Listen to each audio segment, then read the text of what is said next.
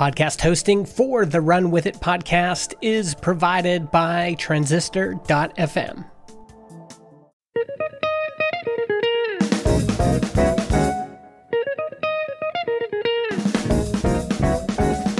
Ethan, how you doing, man?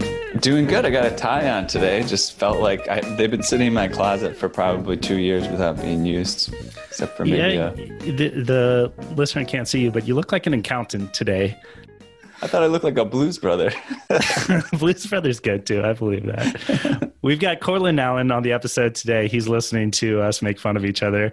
Courtland is the founder of indiehackers.com, a, uh, a resource for independent creators of all sorts of applications and, and different products. Uh, Courtland, I'm excited to have you on here.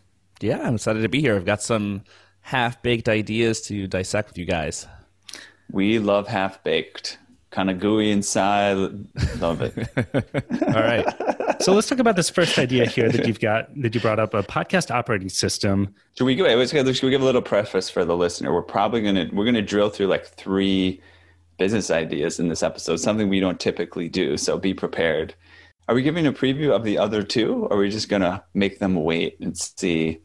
I, I think they can wait. Yeah, why don't we just jump in? Why don't we just Let's jump in, yeah. So this first idea, I, I just wrote down podcast OS.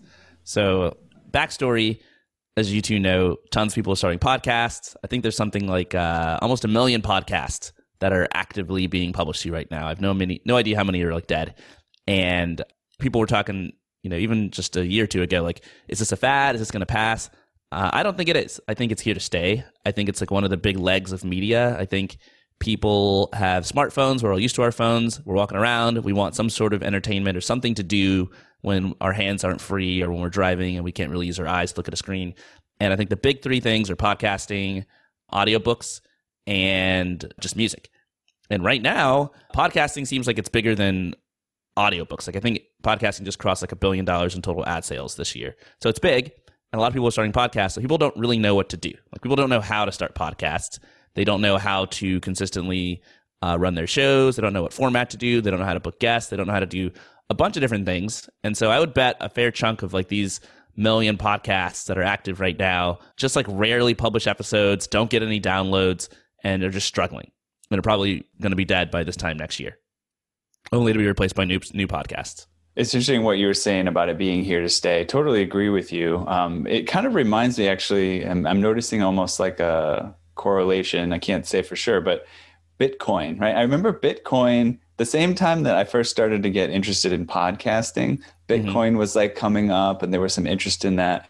But there's like a, a surge and then it kind of wanes and then there's a surge and a bigger surge. And I feel like podcasting is maybe in a it's in a wave of popularity now. It it may wane, you know, Yeah. sometime in the next five five years or so, but it's also going to increase over the long haul. I think what's absolutely for certain is that people are going to want unique and entertaining audio experiences. Whether that will be in the form of podcasting, like I would bet on it, but it's going to be something. And so I think podcasting is here to stay. Anyway, my idea is I, I think there should be almost in the same, like some sort of like operating system or program for podcasters to help them grow. So, you know, if you're a salesperson, you got a CRM tool. If you're a recruiter, you have uh, an ATS, an app- applicant tracking system if you are a programmer, you use like an issue tracker. Like every profession has some sort of tool to kind of help them do their job. Podcasters, we got like these ancillary tools for like very specific purpose things. Like we can record this podcast on, on Zencastr and we could talk to each other on Zoom and I might go to my podcast host to upload things and I might go to Chartable to check my metrics. But there isn't really any tool to help me kind of sit and manage like the day to day of what I'm actually doing when I'm trying to prepare for my podcast, book guests, manage ads, learn what to do, etc. I was going to say, I'm most interested in the CRM aspect of this. You know, you look at Salesforce, of course, it's not going to be a Salesforce per se, but, you know, multi billion dollar company, really successful. And then there's all these little bespoke CRM softwares, you know, for Right. say real estate agents and, you know, any, any profession these days, plumbers. And you can make pretty good money building a bespoke uh, CRM system that's very customized for a niche. And so, what what does that mean? What do I think of when I think of CRM for a podcast? Especially, I'm thinking about a way to relate to your listeners. It's customer relationship management. Like could I hmm. know, for example, that Joe in Montana listened to the podcast episode for five minutes, but then he he he dropped off, and that but Mary in Idaho listened for 20 minutes where she dropped off, and I can start to think about how can I engage with these people differently? Maybe I have them on an email list as well, and I'm sort of tracking and and fostering a more custom relationship with each individual. Is that part of what I- you were thinking? Well, well, I think that level of data actually would be too noisy. Like Courtland's podcast, I think you get 150,000 or some downloads per month. And you probably are not going to go in or would want to go in every week and, and look at that level of data. And for a new podcaster starting out, you probably, it, it would be helpful to get some feedback, but you don't necessarily have enough listeners to get a strong signal for is this valuable feedback? Is uh, do I really want to cater to Joe in Wisconsin or whatever his fee, his suggestions for what we should do? So I'm talking about something like way, way simpler than like what you guys Way are postulating. simpler. Because I'm like imagining like you're an indie hacker out there, like you're trying to get something off the ground in the next few weeks. You don't have very much money, uh, and you're trying to like just get started with something really simple. So it's like I say CRM not because like I want you to like manage the relationship with your podcast customers or something. I'm saying CRM is in like it's kind of the place where the salespeople live and it's configured to do what they need. Podcasters don't have a place like that. So what would be the analog? good example would be, uh, and I kind of stole the name from this Newsletter OS. So there's an indie hacker named Janelle, and she noticed brilliantly that like a lot of people are, are starting paid newsletters, and instead of starting a paid newsletter herself, she just wanted to sell a tool to these people who are writing paid newsletters because everybody wants to start a paid newsletter, but it's really hard. How are you going to come up with topic ideas? How are you going to uh, find people to read, you know, and distribute your newsletter to, et cetera, et cetera?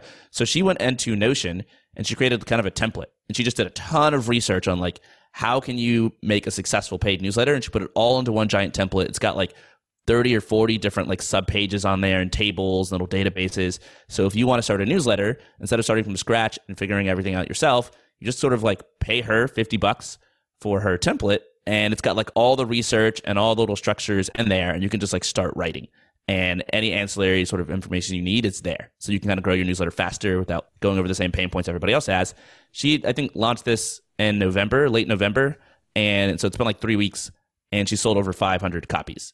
So she's made like 25 grand from this just because there's so much demand from people who want to start a paid newsletter and there just isn't anything even remotely similar for podcasters. So if I was starting this, I would start with just like that, like one sort of combined resource where as a brand new podcaster, I can go and it's going to tell me everything that I need to know about booking guests, recording episodes, coming up with good questions, scheduling, editing, all that kind of stuff. And it's not just going to be like a blog on the internet, but it's going to be a resource where I can actually like type in the names of the people that I'm looking for, type in my questions, and it'll sort of guide me and educate me as I do that.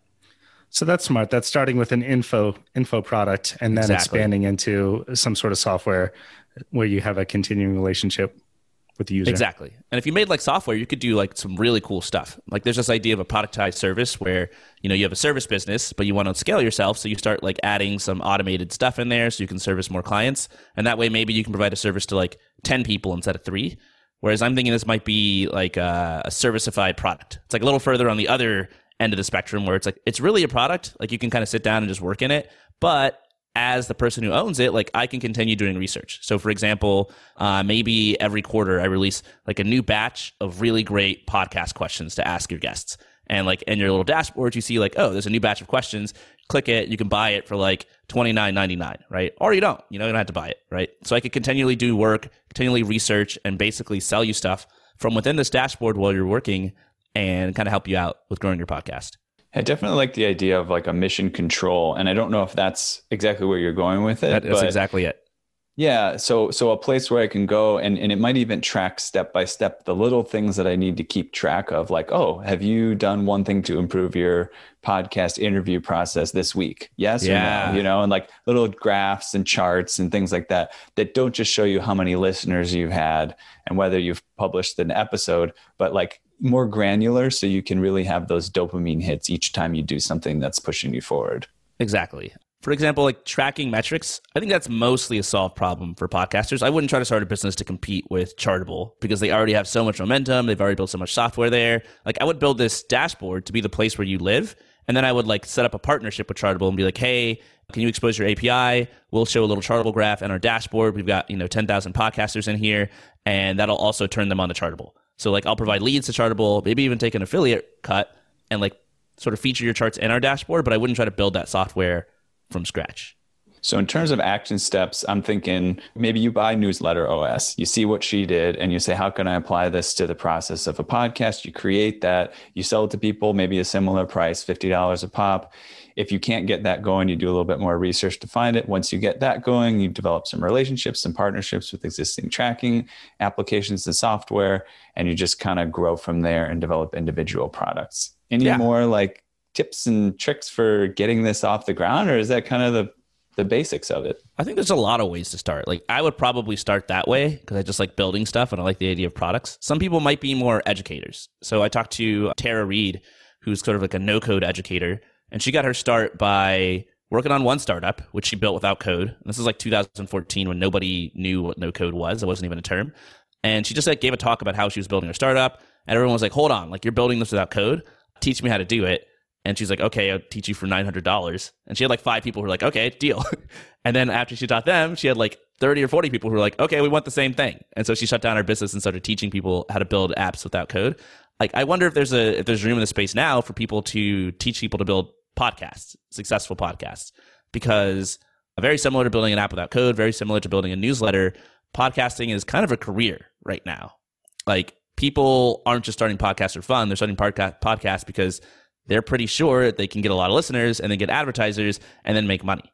And what's cool about this situation is whenever people think they can make a lot of money from something, they're willing to like spend a ton of money to learn how to do that. So maybe a different approach would be okay, you're not going to build anything. You're just going to spend like, I don't know, six months to a year, like being a podcast coach.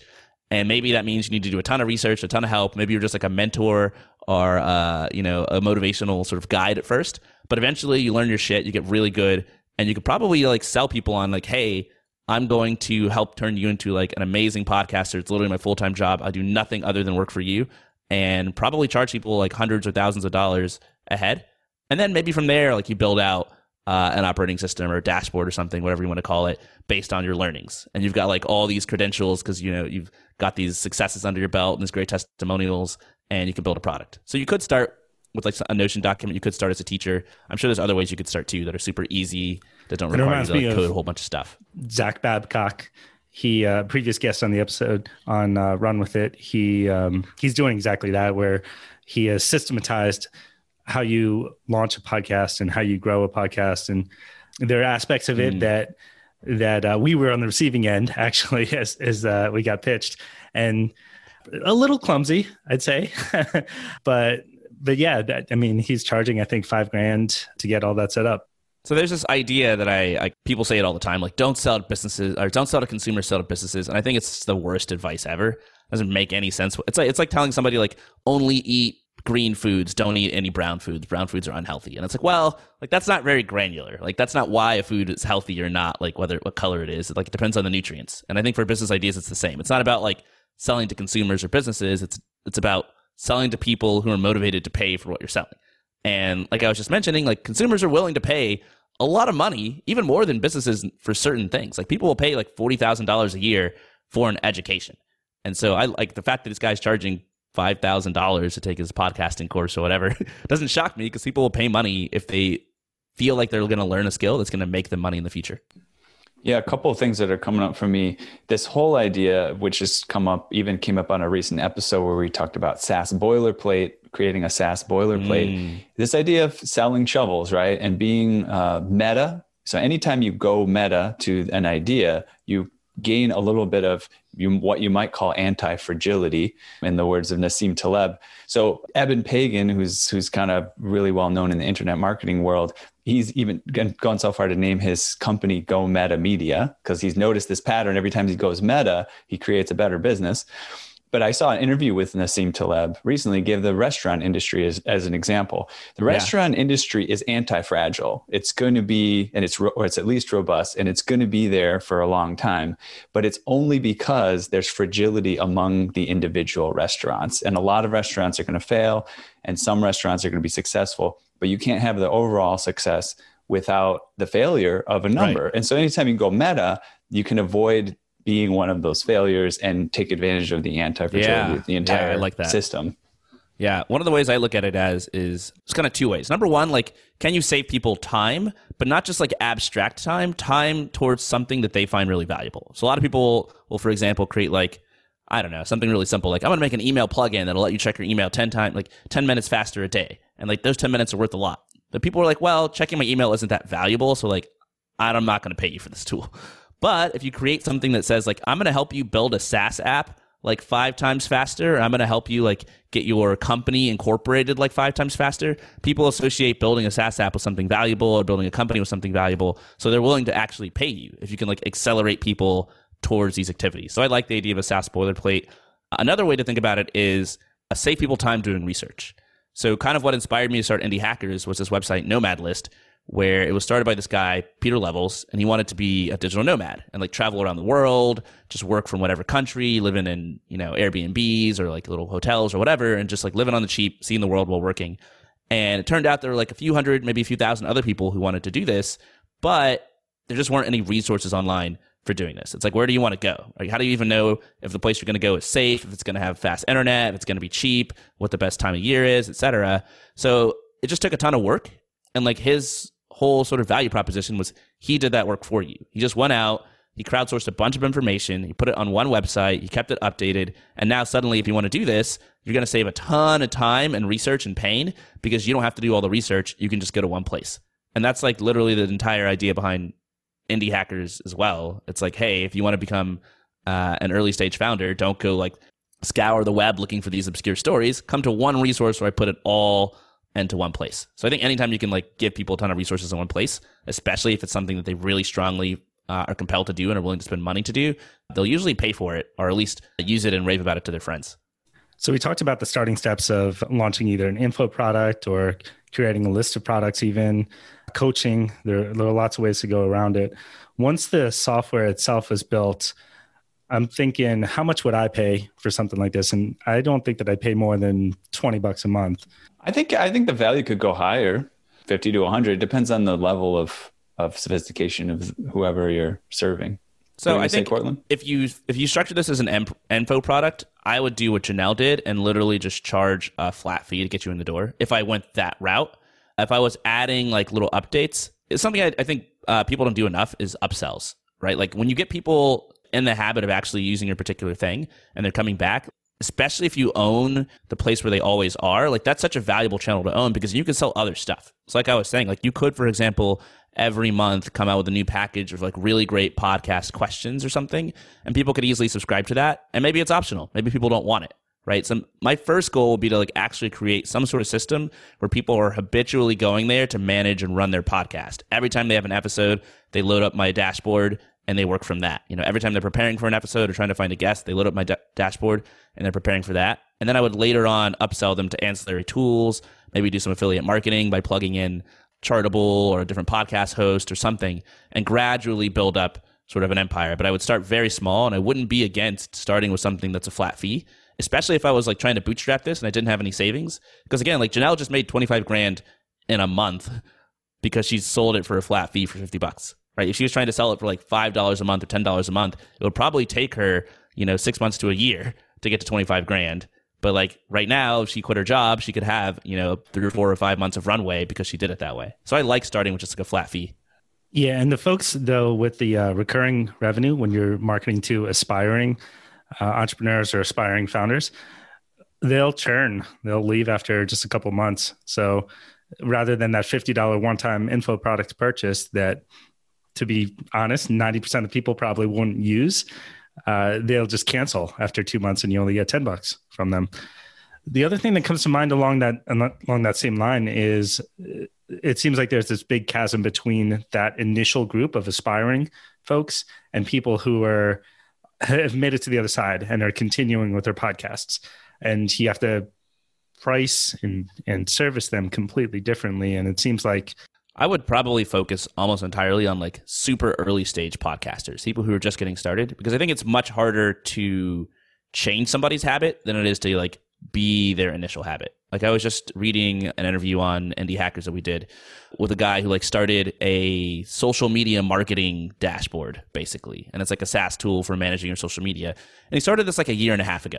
There have been dozens of social media dashboards created over the last 10 years. So it's like how is he able to grow his revenue? I think he does like 4 or 5000 dollars a month from 5000 customers and it's because he just targeted indie hackers. He wasn't like, I'm going to go into this agency and completely change the way they do social media with my brand new tool. He's going to be, he was like, I'm going to target people who haven't done any social media at all. I'm going to tell them, hey, here's how you get started on Twitter. So I'm not changing anybody's habits. I'm just going to target like the super early stage customers. And so I like starting that way. And then maybe later on, you know, a year or two into it, when you've got a ton of features, you figured out what works, what doesn't, you figured out what's good, then you start targeting, you know, more established podcasters. But I would start off small.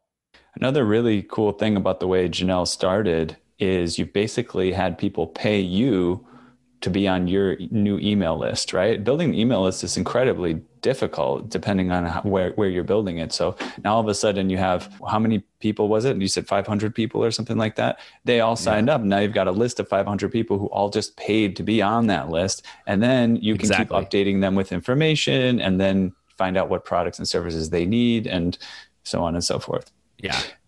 Are we are we ready to move on to the next idea?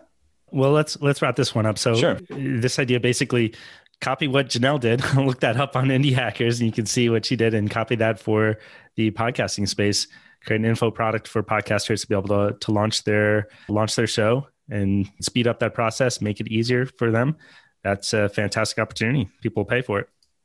So the next idea that you brought to the table here, Courtland, was something that had around creating a system that will help indie creators sell whatever they have to offer by bundling it uh, ostensibly with other creators' content or with their own content? Or give me a little bit more detail about what you're envisioning. So, broadly, I think what's happening right now is are you guys familiar with the, the creator economy or the passion economy, as it's sometimes called? Slightly. I'm, I have not actually heard this term "passion economy" before, but so I'm it's coined it's like by artists, musicians, and yeah, stuff like that. So the the idea of the passion, so the idea of the creator economy is you've got all these people who aren't necessarily traditionally like creators, like they're not like software engineers, they can't build software, and yet they're able to create something online now thanks to these big platforms. So like YouTube, Patreon, Twitch, Substack, like you can create some like form of content usually and make a living which is really cool because now like millions and millions of people who would never have had an online business have like some sort of online business based on a platform.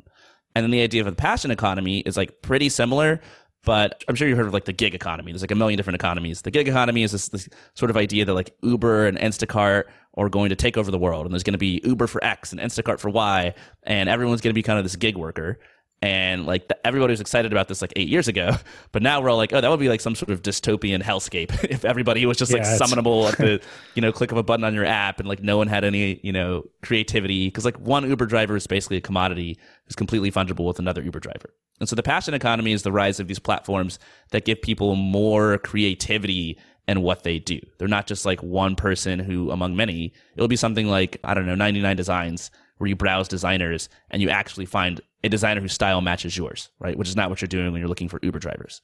And so I think the opportunity here is like you should probably again build tools for people who are part of the passion economy. So the second idea is bundling. So if you think about all of these people who are putting out content, people are putting out newsletters, or putting trying to grow their YouTube channels, or trying to grow their paid podcast. Uh, some people are on OnlyFans it's just really hard to get distribution. Like the number one difficult thing for these people isn't creating the content, it's getting anyone at all to watch it or use it. And so I think there's a lot of value in trying to create a distribution channel or marketing channel for these people so that they could use it.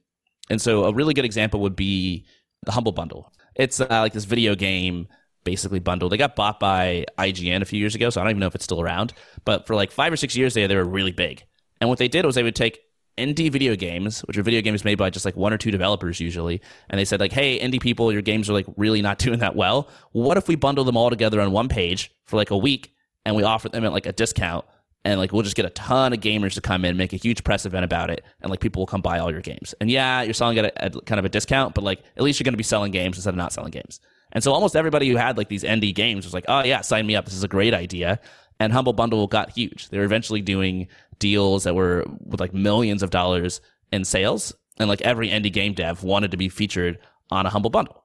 And so I wonder if you could do the same thing with all of this indie content that's coming from these people who are part of the passion economy, right? Like somebody's got a really great paid newsletter, someone's got like a really great paid podcast or something. You know, maybe you do like the uh, the sales week, right? And you only do like a podcast and a paid newsletter and a YouTube channel or something that are all about sales, and you offer them all like a discount. I bet you could probably get some creators to sign up for that. And I bet you people who are interested in these things will be like, oh shit, like one time sale, like I might as well subscribe to these three things. I'm never going to get this price uh, ever again.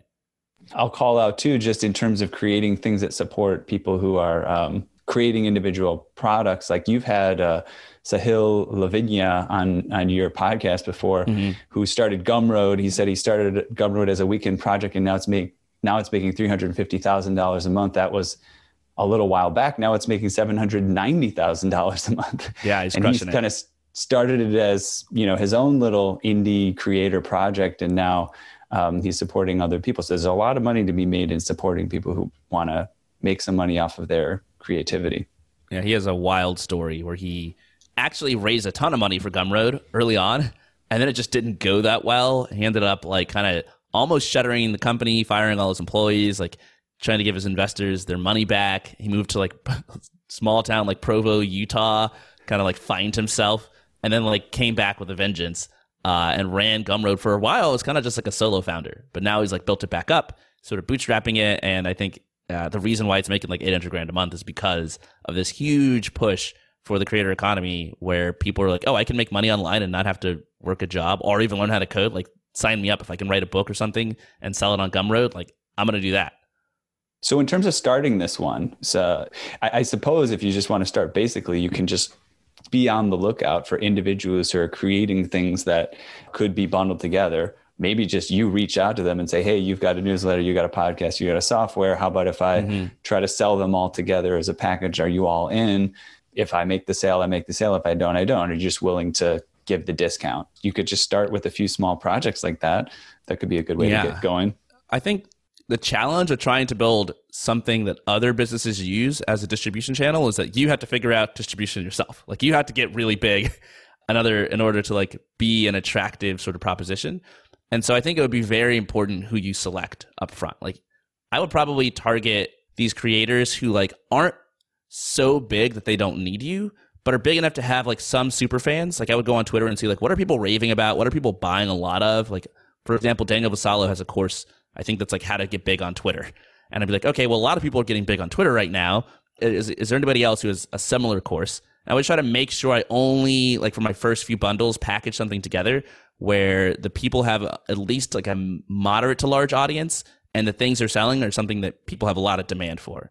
Because if you bundle together like four or five different products that nobody actually wants, then no one's going to get excited when you bundle together because nobody wants it.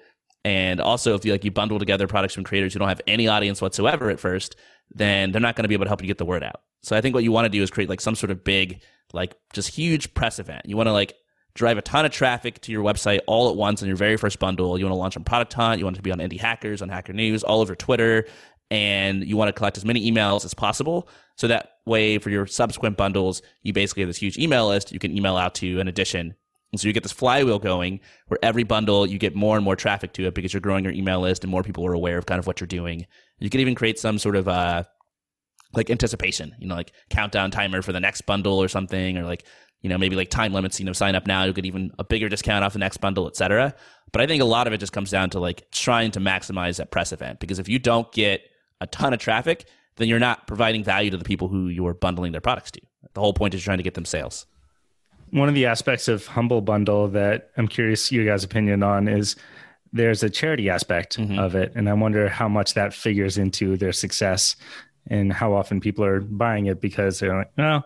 I don't actually care about all these games, but maybe I'm paying a little bit more. Right. But you know, it's going to charity, so whatever. Yeah, I think that was a, a, core part of their sort of ethos. So I did Y Combinator with the Humble Bundle guys, and that was just kind of like who they were. They were like big into that kind of stuff, which I recommend to anyone starting any sort of business right? Like you should try to solve like pretty boring, straightforward problems. Like people want to buy games. Like that's not some innovative new problem that was never before solved.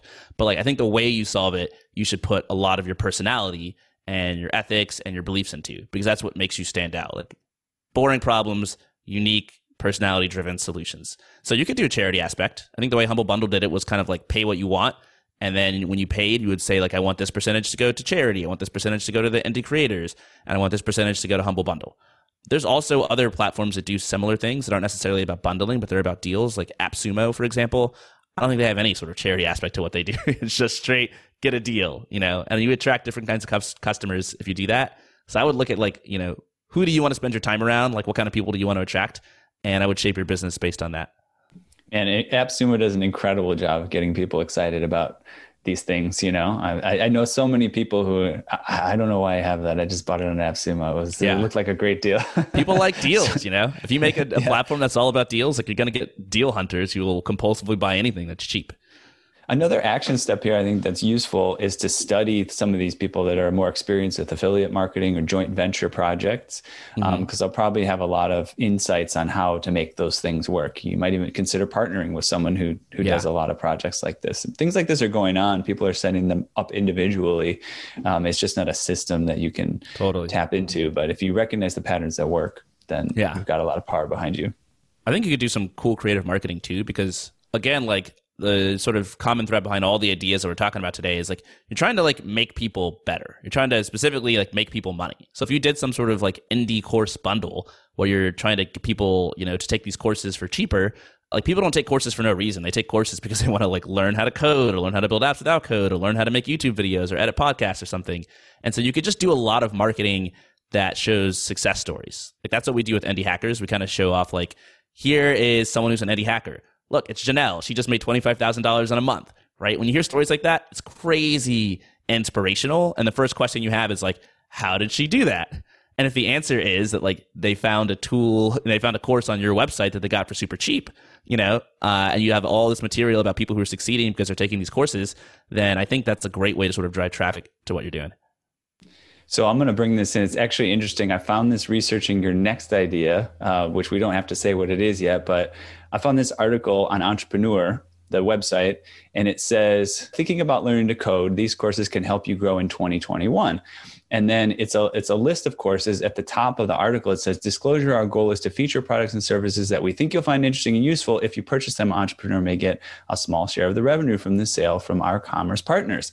And then literally the article clicks to another article, which has a bundle of learning to code different projects by different types of people that teach you how to learn to code. Mm-hmm. So, very interesting how these things are already being done. And it can be as simple as just getting these resources together and then taking a cut of each. The other thing that's um, interesting to consider is as you're doing this, each of those individuals is going to have a list ostensibly of their people and that's kind of one of the powers of these joint venture projects is that now not only can I market this newsletter to the newsletter people, the podcast people, I could market to them as well. Totally. And, and, you you agree with each of the people that's doing it. We're going to do a big push together. It's not. It doesn't just become about you, the person who's exactly. bundling. It becomes about all the individuals sharing it with their individual communities and spreading the word, and and again building a community around it. This is uh, when I first launched Indie Hackers. I started off by interviewing 10 different people and getting them to share their story about how they created their own business. And then when we launched it, it wasn't just kind of the solo effort, like, okay, I'm going to launch it. Like, emailed all of them. We coordinated on the launch. We all uploaded it on Hacker News, and it shot to the top like instantly. And so I love this idea of like sort of, you know, combine forces, especially if you're combining forces with people who already have big audiences because they're selling courses and teaching people online. It's such an amplifier for your early stage marketing efforts. To piggyback on that, I think one of the one of the things that's been most interesting in launching this project, Ethan and I have been doing the podcast for 15 months or something like that. How willing people who are ahead of you are to help you out if you're taking action. So if you're out there and you have one of these ideas and you're like, uh, I don't know, I'd have to, it sounds like it's a big ask for these folks to promote my stuff. If you if you hustle and you demonstrate that, then people like Courtland and others out there uh, will will help promote it. Yeah, yeah. Don't don't yeah email people asking for them to help you when you have nothing to show. but if you're actually like right. building stuff, you put together a newsletter, you're like growing your Twitter, like you're like, you know, maybe you can't code, you're no coding stuff. Like if you actually proven that you're invested in something, like people will trust you. And if you haven't proven that you're invested in something, you just kind of want a bunch of help before you've taken any steps. Like no one's going to invest any time into you. It's incredible. Um, echoed in uh, one of Sheryl Sandberg's book. I think it's Lean In, and she talks in that book about how she sees this pattern in women that they're they, they're looking for a mentor and they're just kind of thinking, do I just go up and ask someone to be my mentor? And she kind of says, so first of all, it doesn't just apply to women, it applies to all kinds of different people. And this idea that I'm just going to approach someone and they're going to be my mentor. And she says, no. You, people mentor people who are mentorable, who are doing something that's exciting to them that they want to be a part of making it happen, right? So uh, once you're taking action, once you're on track, then there's a pattern that people will come out of the woodwork even to mentor yeah. you and help you. I think that's a great segue for this third idea that Courtland has put out here. Teach people to code via building an online business, right? Get in motion by starting to build an on- online business and you learn to code along the way. Let's talk more about that. Yeah. So this is a very abstract idea that I've had, but like the guiding principle behind it is again, what we've been talking about this entire episode. People want to make money. People are incredibly driven to do things to make money. People will drive to an office and sit there and do something that's like uh, pain inducingly boring for 10 hours a day and then drive back home every day for their entire life because it makes them money. And so if you want to start a business and you want people to use what you're doing, like you should help them make money. And like one of the things that I think a lot of people want to do nowadays is they want to like write code. People want to learn how to code. More people than ever are trying to learn how to code. And like that statement has been true every year for the last like 15 years. And I don't think it's going to stop. I think still fewer than 1% of people on earth know how to code. And probably a significant percentage of them don't know how to code well enough to do anything. But when I go look at like all these websites and books and courses teaching people how to code, they're very abstract. They're like, learn how to write like a for loop, you know, learn how to do this random thing. And the ones that I think are doing the best are the ones that are most closely related to like, no, you're doing this to make money. Like this is going to get you a better lifestyle, a better job, etc. So, for example, Lambda School, where you can go take Lambda School for free, and then they don't, you don't basically pay them unless you get a job and then you pay them a percentage of your salary. And they're constantly doing what I was saying earlier. They're just putting out success story after success story. Like here's someone who just went from making 25k a year as a janitor to making 105k a year as an entry level software engineer, right? And people see that and like, oh, I want to make money, and then they actually go to Lambda school and they actually finish.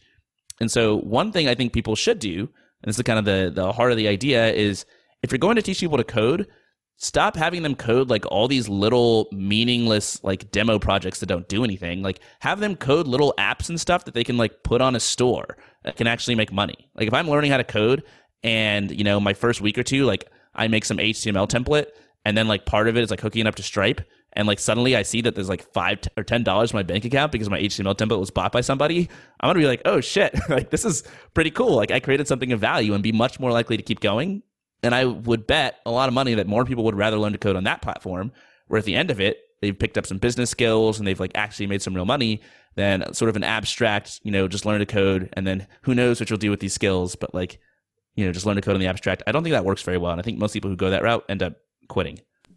That's really reminds me of a of a piece of a book. I haven't finished the whole book, but recently I've been going through a book called How to Not Be Wrong: The Power of Math- Mathematical Thinking by Jordan Ellenberg, and he's a math guy, and he talks about how you know he teaches people math, and he tells them if they can make mistakes and still get partial credits if they make math errors on exams but if they yeah. don't realize that they made a math error then you know they definitely don't get credit and his whole point is he thinks that we sp- we focus too much time on on sort of rote learning how to do the basics of something mm-hmm. and we don't focus enough time on why we do it you know mm-hmm. and how can you utilize it so then you get people who know how to do a regression line but they actually can't interpret the results properly right. of the regression line because and it's so, too all the theory is too disconnected from like the real world use cases of doing these things Exactly, exactly. I think that's a huge pattern in our just in our global society at this point in history is that we have these education systems that are like, let's teach you step by step all these things you need to know and then 6 months later all those things are irrelevant because the world has changed, you know. So it's yeah. like, okay, well, why do we need that? Yeah. Or even when you're learning it, you don't know why you're learning it or where it fits in. Like the way that I learned to code wasn't because I sat down, opened a book, read a bunch of stuff and then like brilliantly memorized everything that I read and then was prepared to go into the world and code stuff. It was because I had a very specific idea in mind for an app I wanted to build, and I knew how to build like 10% of it, and the other 90% I had no idea. So I would just like literally Google, like, oh, how do I put this website online? And I would read a bunch of articles about putting the website online. Then I would check that box and do that part. And I'm like, how do I make it so I can save user data? Oh, there's this thing called a database. How does that work? Which database did I use? And I would, it was kind of like a pool method rather than like, uh, I think the traditional school thing is kind of like, we're going to teach you a bunch of stuff. Hopefully you remember it and then you'll use it when you need it, which doesn't work. When you say pool method, is that like a the name of a method, or are you just no, pulling it's, things together? it's like a description Yeah. or like the project or the thing you're trying to accomplish in the real world is pulling the knowledge out of you. Like you're pulled to, to learn very specific things. So if I break Ah, it down, it. like there's a million things you can learn when you're trying to learn how to code. How do you know which ones you actually should learn? How do you know which ones are most important? Well, if you're trying to build an actual agree. product, you end up doing certain things like a hundred times, and guess what? You have to look that thing up a hundred times until you memorize it. And there's certain things you never do at all, so you don't even learn those things. And so you end up only learning the things that are actually necessary, and you learn the things that are more useful more frequently and more often because you're sort of pulled along by the thing you're actually trying to build. So uh, I like that approach to learning. Uh, if you're listening, you're trying to learn how to code, and you don't have a specific project in mind that you're trying to code, uh, and you're struggling. That's probably why you should probably only learn to code if you're trying to code something very specific. It's hard for me to picture what that would be because I, I think uh, for aspiring entrepreneurs, this, uh, they have this idea that they need to build the next Uber or something massive in Yeah. order for it to be uh, worthwhile. But you're describing much humbler starts, right? Where it's selling this HTML set or something like that. Um, and that's a mindset. It's, I guess I, I'm trying to put myself in those I don't think it has to be so humble. So I think what people are going to learn in a course like this is they're going to learn to utilize like packages and sets of things that are already in existence. They may not learn need to code, right? So th- if they need a for loop, they'll learn how to code a for loop. But Right. if they just need to learn how to code some JavaScript, you know, to uh, change the color on something, then they'll learn how to do that. And that's going to take care of what they need to learn, or they need to do payment processing, right? Well, what I was getting at there is is um, it has to be both easy enough for someone to uh, be able to accomplish relatively as a novice, but also valuable enough for other people to want to pay for. Right. And that to me se- seems like a, a hard intersection to hit. Yeah. So I think there's a huge disconnect between like what's hard to build and what people find valuable. And I think the thing that a lot of indie hackers and early stage founders go into, the mindset a lot of people have is like, in order for something to be valuable, like I, it has to be like really hefty and big and complex. But like again, we were just talking about Janelle. Like Janelle went into a Notion document and typed out a bunch of notes and research, and people are paying fifty bucks for it. you know, like that didn't require any coding skills or any effort whatsoever. You know, I mean, that's not true. It required effort, but it wasn't like she needed to be a brilliant software engineer. And if you go to like Indie Hackers, for example, and you go to the product directory, something like 12,000 products that people have uploaded. It might be up like 13,000 now. And you can actually filter down by tech skills. Founders can't code. So you can only look at projects where people can't code. You can do solo founders and you can filter down to like projects where the revenue is at least like, you know, $1,000 a month. And there's a bunch of different stuff on here where people can't code and built stuff and they're making like $5,000 a month, $8,000 a month, $18,000 a month, $2,000 a month because they were able to get started doing something that didn't like involve code. And so I think if you're teaching people how to code, they could probably build like a lot of this kind of stuff. Like you could build newsletter OS, but instead of doing it on Notion, like you could do it on your own website, right? And it's still the same value proposition, but it's a little bit better. It's a little bit more interactive because you like have learned how to do a for loop and make buttons interactive, etc. So I don't think like your level of skill really matters. I think what matters more is I think the bigger challenge would be helping people identify ideas and such that are actually going to help them get paid. And lack you know also just kind of like lack of intimidation around code right? I Yeah. think that's that's one thing that gets in people's way. If they think there's any coding involved then they may be deterred. And and there's also this aspect.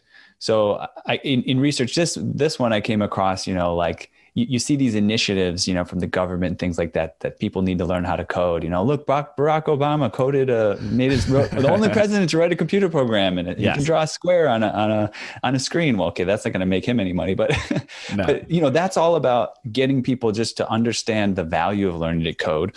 So one value is it does it helps your thinking skills, right? It helps your planning and helps your creativity and it helps your logic, right? So why not learn those things while starting a business, right? Yeah. So it's it's it's just taking that abstract idea of just you should learn to code. It'll be good for you. Two, you're going to learn to code. You're going to have all these collateral benefits, but also you're going to learn how to start a business. I, I think that's a great mix of things. And and in, in the end, you can also when you propose the value, it'll be easier for for people to be okay if they don't make a ton of money with their early Totally. projects. But if they do make a little, you know, say, oh, hey, listen, listen, I learned these things. I learned these basic skills, and I also made a little bit of money. Hey, look at that. I like that you mentioned this sort of this whole everybody should learn to code. It's a kind of movement that's been so popular for the last 10 years because that's a perfect example of not giving people a motivating reason. Abstractly, everybody should learn to You code. should. Like, what does that mean? Like, why would I, learning to code is extremely difficult? It's extremely arduous. It takes a long time. It's confusing. You can feel dumb if you're not progressing very. Like, there's a lot of downsides, but no one's articulating like the upsides very well in a very compelling way. So if I started this, I would literally start with only the niche of people who are already trying to do this. There are already at least half a million people out there who really want to build an online business and who've tried to learn to code multiple times specifically because they want to make money online with some sort of business. I would anyone who doesn't know why they want to learn to code, I would just not even focus on them. I would like have my messaging being like, "Hey, you know, you're trying to build, you know, this online business but don't know how to code. Like we're going to walk you through stuff. We're going to have like really really simple projects to start. Like you're actually going to learn it the goal here is not to make you like a Facebook level software engineer. The goal here is for you to be able to stand up your projects on your own without having to like hire a developer as a co-founder. And I think you can do that. I think that's very possible. And I think people who are already motivated and who've already been trying to learn how to code to accomplish this goal will be very excited to do it. One idea that complements that is I'm picturing, say, business owners who might need a small aspect, something coded for them. And the th- example that comes to mind is an Excel macro. And you can post it on there and say, hey, I'll pay you 10 bucks to code a macro that does this. And that's a low enough price that that established developers wouldn't even go for it, but someone novice might want to do that. It's also not time sensitive. So trying to think of another way to, I guess, how to fill out that other side of the marketplace. So Chris and I went through a course about starting a business and about starting software business was one of the themes. Uh, It was the theme the year that I started. I don't know if it was when, when Chris did. That's the foundation. Interesting thing about that one is they they sometimes bring in developers that are like, you are not coding anything. you, you have to learn about how to be a business person. You have to learn about how to sell things. Like, do not code anything if you know how. But that's not always the case. That's what's necessary for the people in that course. But there's also people who are successfully running a great project and they're making income because of it. And you know, you're a great example, Courtland, right? I mean, you code and you have a business out of it and you're fully enjoying both aspects of it, right? Yeah, exactly. I or mean, you could say no. I mean, coding for me is the fun part. Like when I first started my business, I was like, I want to code, but really coding isn't productive for me. What I need to do is do a bunch of interviews and market them and grow my email list. So for the whole first like two months of running my business, I didn't code almost anything. And then after it started picking up steam and I was generating revenue, I was like, okay, now I've got some leeway, some breathing room to do things that are fun, which for me is writing code. Yeah, so I think I think like courses and and and projects like this are really useful for those people. They really want the enjoyment uh, and the, the fulfillment, you know, and the exercise out of doing code as part of the business. And like we said, there's a lot of collateral advantages. If you hire Yep. a programmer, now you can communicate with them even better. But then, you know, also getting those business skills. So like a half and half mix as opposed to a full one on or the other. Yeah. And So again, I mentioned like Tara Reed earlier, who has a business apps without code. Like she's already doing this, teaching people to build businesses with no code tools. If you can do this and teach people to use no code tools, you could certainly do it and teach people how to use coding tools. So in getting started, is that uh, maybe we just have a course? Is that is that the first step? We think. Yeah. I mean, I think you could do this in different ways. You could do it the way that Tara did it, where you literally just take on a few students and you just teach them. I think that's a really good way for you to learn because like when you come out of the gate, like you're probably not going to know how to teach very well. You're gonna not you're not going to know where students are going to get stuck. Like I've taught my brother and two friends to learn how to code, three friends. And now one of them works at Slack as a software engineer, just made a ton of money in the IPO earlier this year and uh, with the Salesforce acquisition. Another one uh, is my friend Len, who started her own indie hacker business that's doing like 400 grand a year in revenue. And the uh, my brother works with me on Indie Hackers, was doing freelance software engineering before that, and another buddy who didn't who didn't finish because he wasn't that interested in coding. But like I learned a lot from teaching people how to code, and like now I'd be in a much better position. So if I wanted to start this, like I would actually take on like actual students, maybe five or six. Like I'd go on Twitter and be like, "Hey, I know how to code. Are you trying to learn how to code? I'll offer you like very cheap or free mentorship or something. Like pay me a hundred bucks uh, for the next two weeks. Like I'll mentor you. Guarantee you, you're gonna find people who want to learn from real software engineers who are struggling to learn how to code. Use that to put together your lesson plan, and then create like some sort of course. So you could either do a really big course, which I wouldn't do because I don't like big splashy launches where it's all or nothing, like you're risking a ton. I would probably do something really small. Like I'm going to put together like an extremely small course on building this one really specific type of app, and you can go through it in like a day or two, and it will not only teach you some coding concepts, but at the end of it, you'll have like a little app, and then I would sell that, or maybe even give that away for free. And maybe I do a bunch of those and then sell like a bigger course, or maybe I do a bunch of those and sell them all for like small amounts. So just looking up, you know, similar projects, Codecademy uh, maybe is uh, maybe it's actually like a little bit of old news, but just that's something that comes to mind when I think about uh, learning to code. Their annual revenue is currently $30.5 million a year. So there's certainly yeah. money in teaching people to code. For and sure. I don't think they were even that profitable to begin with. They didn't know what they were going to do with, with that. And it turns, seems like they make money from extra content beyond the basics, you know, quizzes, right. support, support from advisors and things like that. Um, so if you just kind of get get started, there's certainly a market for this. And there's oh, uh, for sure. Education is like one of the biggest markets. In particular, learning how to code is one of the biggest markets. I think a lot of people have trouble coming up with ideas because they think they've got to solve an unsolved problem. But the vast majority of ideas, like I was saying earlier, just solve like really boring, straightforward, like already solved problems. They just solve it in a different way than the existing competitors solve it that appeals to different people. So a lot of people are going to want to go to Codecademy because their friend told them about it or because the website looks pretty or for whatever reason right? Some people are, would much prefer the sort of early stage founder indie hacker approach where they learn to code by building a business because that's what, that's what motivates them. And that's certainly not Codecademy's angle. So it's in, in some ways, it's kind of like a gap in the market. I don't see people teaching people to code in this way. I see people teaching people to code to get a software engineering job or because you want to learn how to think better or because of a million other reasons, but not because of this sort of like, I want to make money with my own business on the internet reason. I think that's a good place to wrap. We're over time here. To the listener, take some action, follow through on on what we've said here, go pursue some of these ideas. Let us know what you think at the very least about some of these ideas that Courtland shared. If you have your own takes on them, we'd love to hear it. Email us at update at runwithit.fm with that information. Courtland, where can people go to find out more about you? I am at CS Allen, A L L E N, on Twitter. I also uh, run Indie Hackers. So in your podcast player, search for the Indie Hackers podcast. Great. Thanks for the time here. Good chatting with you and looking forward to connecting later.